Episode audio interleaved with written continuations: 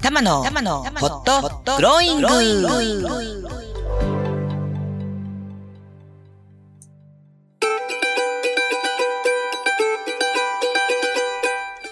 皆様今日も明るく楽しく元気よくこの時間を迎えていらっしゃいますか？今週もホットグローイングの時間がやってまいりました。パーソナリティの橋本玉木たまちゃんですさあ今週も元気にスタートしてまいりましょう。この番組ホットグローイングは人生思うがまんまに生きていくための転ばぬ先の杖として心が元気になったり意欲が湧いてきたり時に心が熱くホットに時に心がほっとするようなそんなちょっとしたヒントや情報トークを提供する番組です、えー、今週は7月第4週24日の金曜日となります。早いですね。うん感慨深いですね。本来であればあ先週も言ったんですけど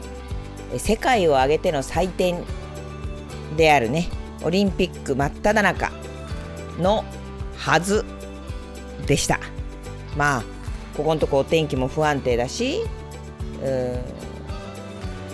いきなり蒸し暑かったりいろいろありますけれども、まあ、そんな中でもえ今日は103回目となります玉の一人語り。えテーマはですね生きるということ。ちょっとね重々しいテーマではございますがあこれに関して、えー、つらつらと一人語ってみようと考えておりますので、えー、最後まで今日もお付き合いください。で、えー、今日もですね、えー、多摩スタジオからお届けしておりますので、えー、雑音や生活音等々どんなハプニングがあるかは皆目見当がつきませんが集中してね、えー、録音というかさせていただいて、えー、皆様の人生思うがまんまに生きるためのささやかなヒントをご提供できればなと考えておりますのでよろしくお願いいたします。この番組は人生思うがまんまに生きるをテーマに人生の応援番組をお届けするいつきコンサルタントたまラジオ新宿スタジオからお送りしています今日も30分間最後までお付き合いください。よろしくお願いいたします。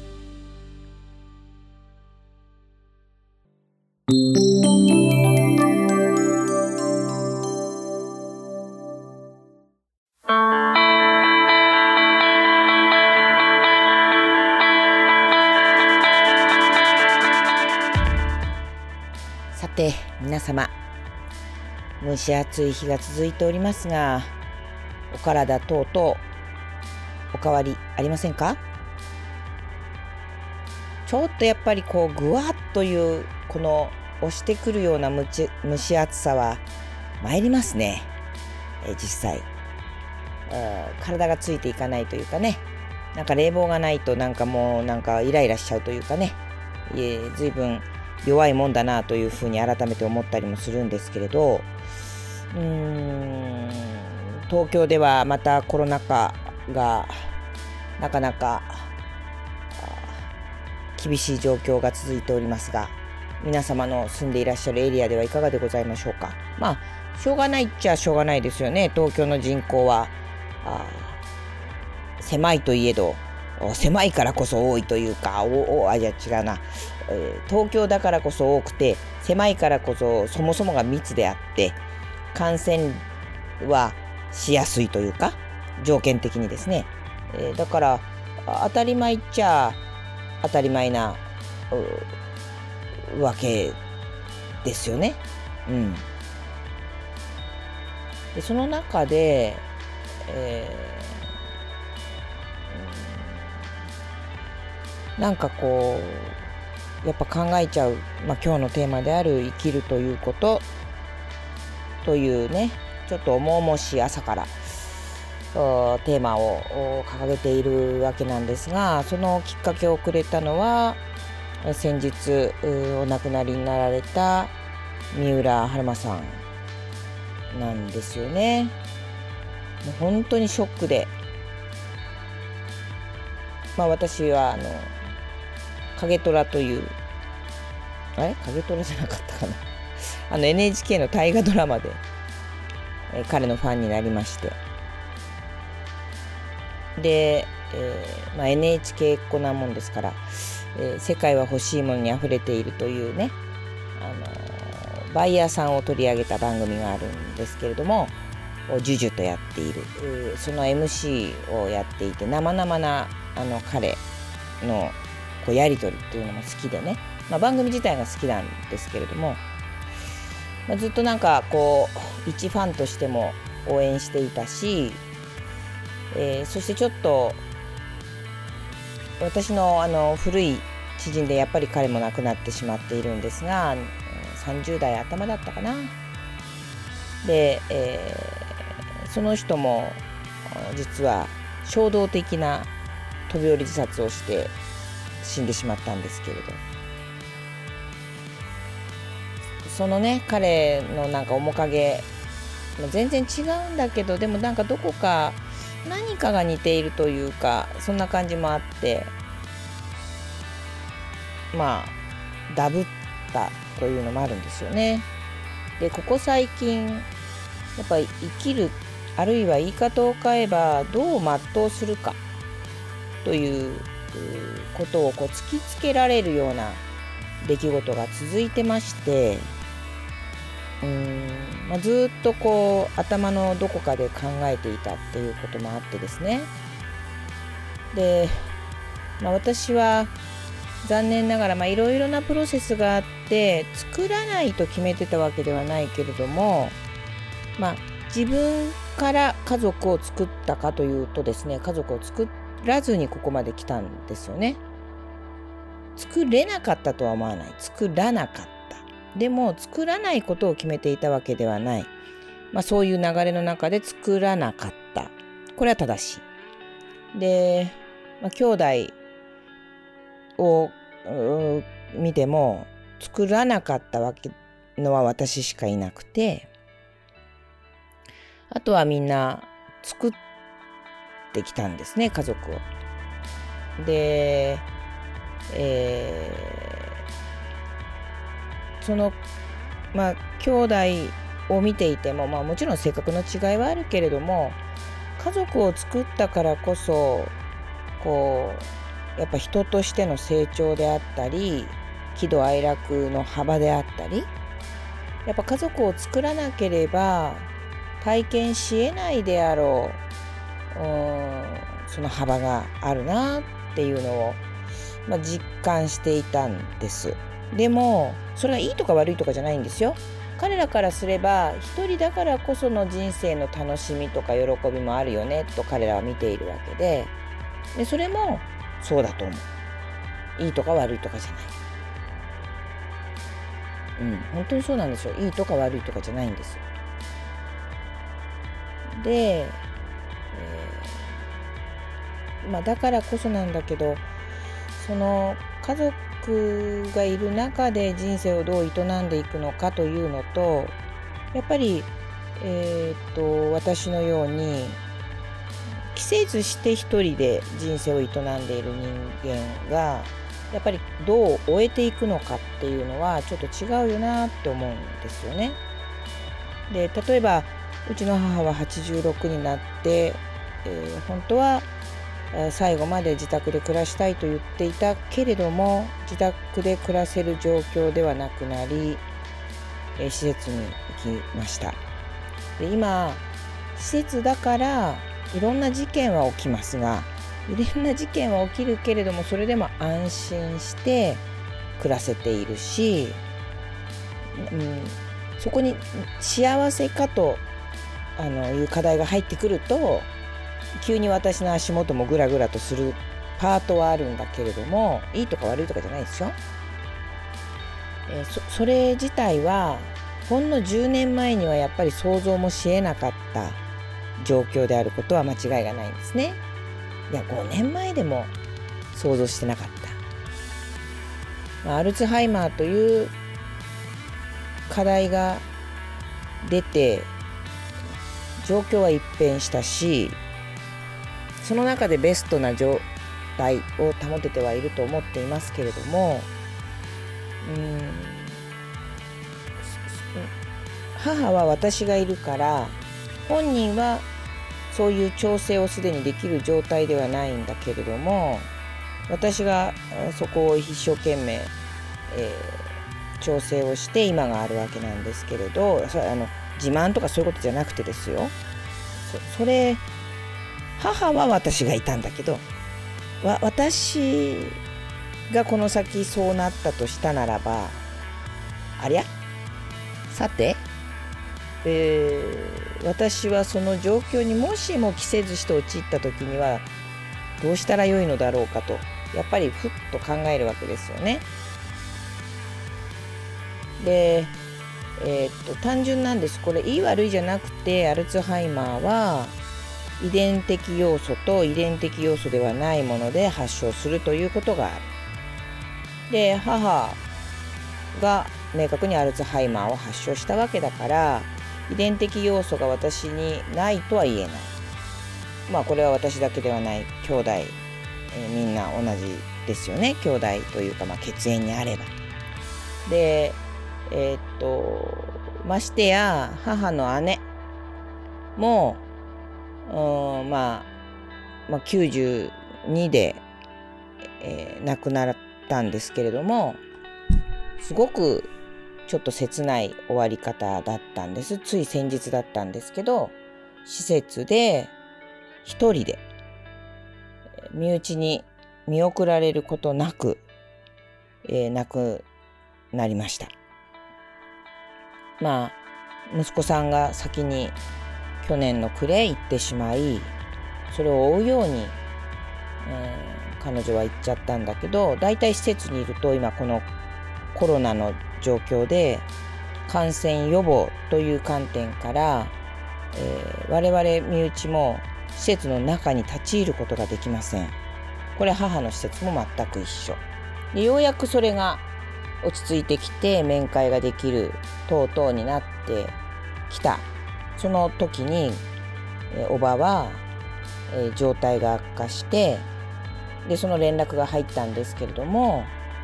えー、身内をどこまでと解釈するかによるわけですがやっぱはばかられるわけですよね。でああどうしようかなそれでも事情を説明して会いに行こうかななんて思っていた矢先に亡くなったという連絡が来て、えー、その本当に残されたのは、えー、嫁さんだったわけなんですけれども長男の嫁ちょっと複雑な状況がいろいろあってねここが折り合いが悪くてその嫁さんが言葉は悪いけど後始末をすることになったわけです。で結果としては葬儀にも立ち会えませんでした。これもねやっぱ切なくておばとの思い出もいろいろあったのでなんとか送りたいと思ったけど代表で一人でもいいから受け入れてもらえないかと言ったんだけどそれもダメだっ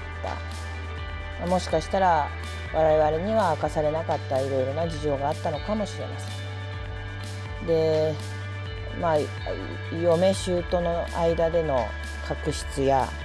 まあ、いろんなものがあってでそういう背景は何も語られてない中でこちらは想像するしかないからで、まあ、分母をおばにして考えてみるとやっぱり最後そういう状況にならざるを得なかった人生の後始末の仕方があるんだよなきっとって思うわけです。いい悪いじゃなくてね父は本当に横暴な人生でいろんな本当に大変家族としては大変だったけれど最後本人は三重苦の中で動けない話せない食べれないという8ヶ月を送りでもうん一人残らず家族が集って彼の最後を見とりましたでも本当に苦しい8ヶ月を父は生きなが生きながらにして経験して旅立ったんですよね。おばも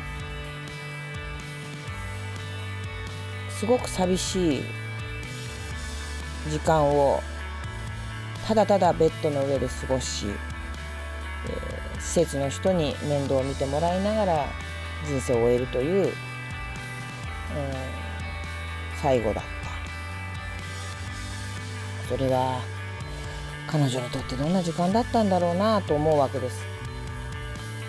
同時に最初の話に戻るけれども、えー、役者さん仲間であったらですよおそらくはう羨まれるポジションにいた三浦さん。それでも自ら死を選ぶという人生の終え方、えー、それも30という若さでね。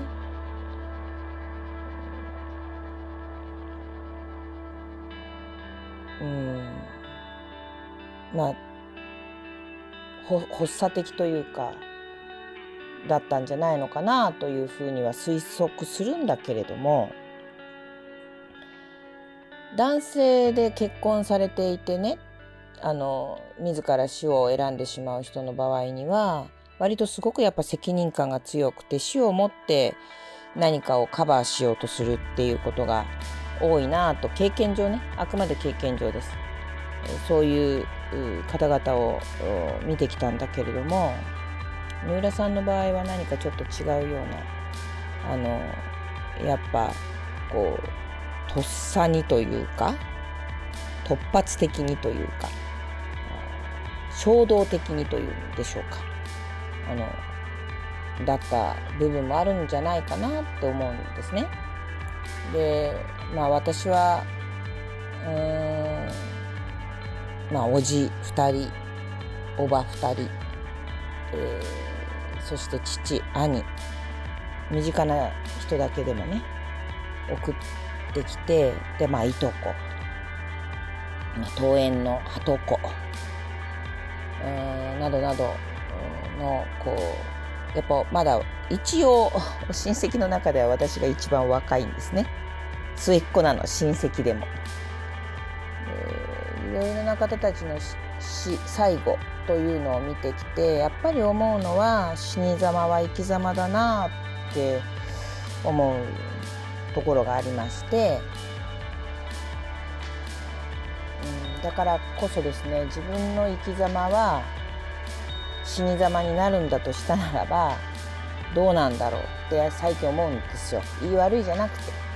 で何をもって迷惑かはわからないんだけれどもやっぱ、えー、立つ鳥後を濁さずという状態を保ちたいなというのが欲ですかね少なくても。なのでまあ私は今のところ独身なので、やっぱり身内の誰かがとなると年功序列まあ突然死してしまえば別だけどで考えるとやっぱり甥っ子たち姪っ子たちというふうになるので、まあ、最近言ってるのはあとにかく私が残したものに関して欲しいものは好きに持っていきなさいと。もブブーツですね物。不動産とかあ若干、えー、大したあの財産はないけれども家があるのでこれに関しては法的に処理するしかないけれどもそれ以外のものでなんか鑑定しなくちゃいけないような財産はないからあとはゴミ私にとって大切なものであっても残された関与していなかった人にとってはゴミでしかないから、えー、興味がないものは全て捨ててよしともうそう言ってるんです。でもう一つはやっぱニャンズたちが今いるのでこれを私がちゃんと見とってやれれば別ですけれども着せずして彼らが残ってしまった場合これをどうするのかという課題がやっぱすごくあってで、えー、なんとか、まあ、この子たちが、まあ、少なくても、まあ、19歳20年目に入ったにゃんこは私が見とってやれるだろうけれども今6歳半の目の前にいる夢はまあちょっといろいろ課題があるからあんまり長生きできないかもしれないなと思いながらもやっぱ長生きはしてほしいじゃないですか。となるとやっぱもしかしたら私よりも長生きする可能性だってある。その場合のこの子の週末をどうしていくのかっていうことに関してはやっぱり当て込んでおかなくちゃいけないと思ってましてでそれをやってくれることを前提にやっぱ面倒を見てもらうお金だったり何だったりは残しておかなきゃいけないよなっていうふうに思ったりもするわけです。いいとか悪いとかじゃなくてね。でうん、まあ、三浦さんあまりにもそんな突然命を絶つなんていうふうに思っていなかった、まあ、彼のニュースからはあのご家族がいかに悲しんだであろうかということ我々ファンだけではなくてねご家族の悲しみたりやそりゃ深いだろうなと思うわけですよ。だからこそなんだけれども生きるということにはやっぱり喜怒哀楽があってこのバランスが取れなくなってしまうような事態に陥ることだって、まあ、本人の予定になく起こり得るのが人生ですよね。なので大切なことはやっぱり抱え込まないということだと思うんです。誰かに話せるそのまあそんなこと言ったらねあの自ら命を絶つ人たちの気持ちが分かるわけがないと怒られるかもしれないんだけれどもほんのちょっとでもいいやっぱりサインを出す。そのなんつったらいいだろう。セーフティーラインって言ったらいいかな。いざって言った時に本当にそのサインを出せるライそのそれはもしかしたら知人や友人じゃないのかもしれない。公的ラインかもしれない。や知人友人であるいは肉親でいけるかもしれないそれは人によって違うんだけれども最後のその瞬間選ぶ前に、えー、一瞬でいいからそれをそこにとどまる時間を選択できるといいなってやっぱり思うんですね。ででもそれはやっぱ常々そんなことを考えていないとそのセーフティーラインのことを思い出す余地もないぐらい思い詰めてしまう状況に陥るわけだから、えっと、ぜひですねそのリアルなつながりあのインターネットではなくリアルなつながりでセーフティーラインを持つということ。これはですねあの子育て中のお母様お父様には本当にお子さんにもそしてご自身にものぜひそういうセーフティーラインを持っててほしいと思いますし、えー、かつもちろん組織で働いているあるいは自分で仕事をしている人あらゆる人にぜひぜひ自分にとってのセーフティーラインというのをぜひ考えてみていただきたいなって思うんですね。うん、その人生の苦悩を変わってはあげられないんだけれどももしかしたら違う手段を考える余地はあるのかもしれないし生きるということは本来ものすごく豊かで楽しい。まあ喜怒哀楽のあるのが生きるということですよね。その中でものっぴきならない状況にあの人は時に陥ってしまうからこそね。からこそたった一つの選択肢しかない。のではないかもしれないのが人生でもあってそのたった一つしかない死を選ぶしかないのだということではない選択肢を選ぶチャンスを自分にやっぱり与えてほしいなと思うわけです。本当に。でうんと原因と結果が必ずセットだからあ結局まあ自分で自分の人生の責任はあの取っていくわけですけれども、えー、うん、セーフティーラインというのを、まあ、自分で持つことによってもしかしたらプロセスを変えていけるかもしれない。えー、でそのセーフティーラインはいろいろなラインがある。ただしおすすめはリアルであること。リアルなつながり。リアルなつながりの中でぜひそのちょっとだけ見とどまるというね時間を持つ工夫をしていただければなと切に切に、えー、思います。これは本当願いのレベルですが。で、えー、本来生きるということはそもそもが喜怒哀楽愛別陸がありその波の中で、えー、営んでいくものであってそれこそが人生のテーマなんだろうと 思うわけですよ。えー、いいとか悪いとかじゃなくてですね。なのでぜひ、うん、そのご自身の今今を豊かにするというか今から始まる人生を豊かにしていくためのそのセーフティーラインというものをちょっと追加してみるというそう考えてみるだけでもいいです。セーフティーラインね。うん、で、え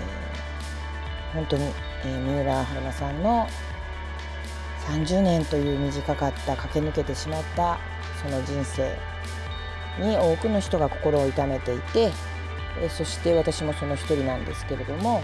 ご冥福をお祈りしつつですね、ぜひ、彼の歩んだ30年という人生が誰かの力になるということもまた届きようが届けようがないけれども知っててほしいなと今は願うばかりです。なんか取り留めもないあっちに行ったり話がこっちに行ったりしましたけれども、えー、一番お伝えしたかったのは生きるということ自体が本来豊かで喜怒哀楽愛別陸のその苦悩の中で光を見いだしていく努力をするのが人生なんだとだからこそセーフティーラインというのを最後にね担保してあの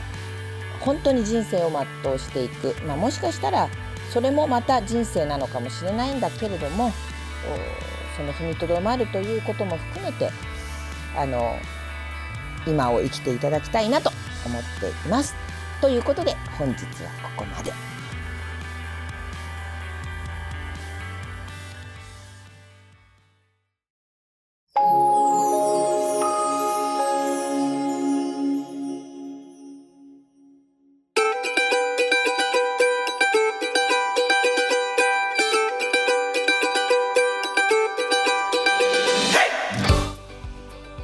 なんだか、えー、止めとっとない話になってしまって誠に申し訳なかったのですが今週のじゃなかった今月の天の声はじゃじゃじゃじゃーん。おほほなんとえっ、ー、と諦めた。諦めきれぬと諦めた。うーん深いね。まあ人生ってそんなかもね。諦めた。諦めきれぬと諦めた。さああなたはこのメッセージどう受け止めますか？なんちゃってっていうとこなんですが実は私、えー、髪の毛をですね久しぶりに肩についてちょっと長くなっておりまして10年ぶりでございます。暑いんですね。はい。えー、はい、えー、どこまでいけるか諦めた。諦めきれぬと諦めたと言ってですね暑さと戦っております。はい。なんちゅうことで、えー、またあなたの素敵な人生にいってらっしゃい。また聞いてね。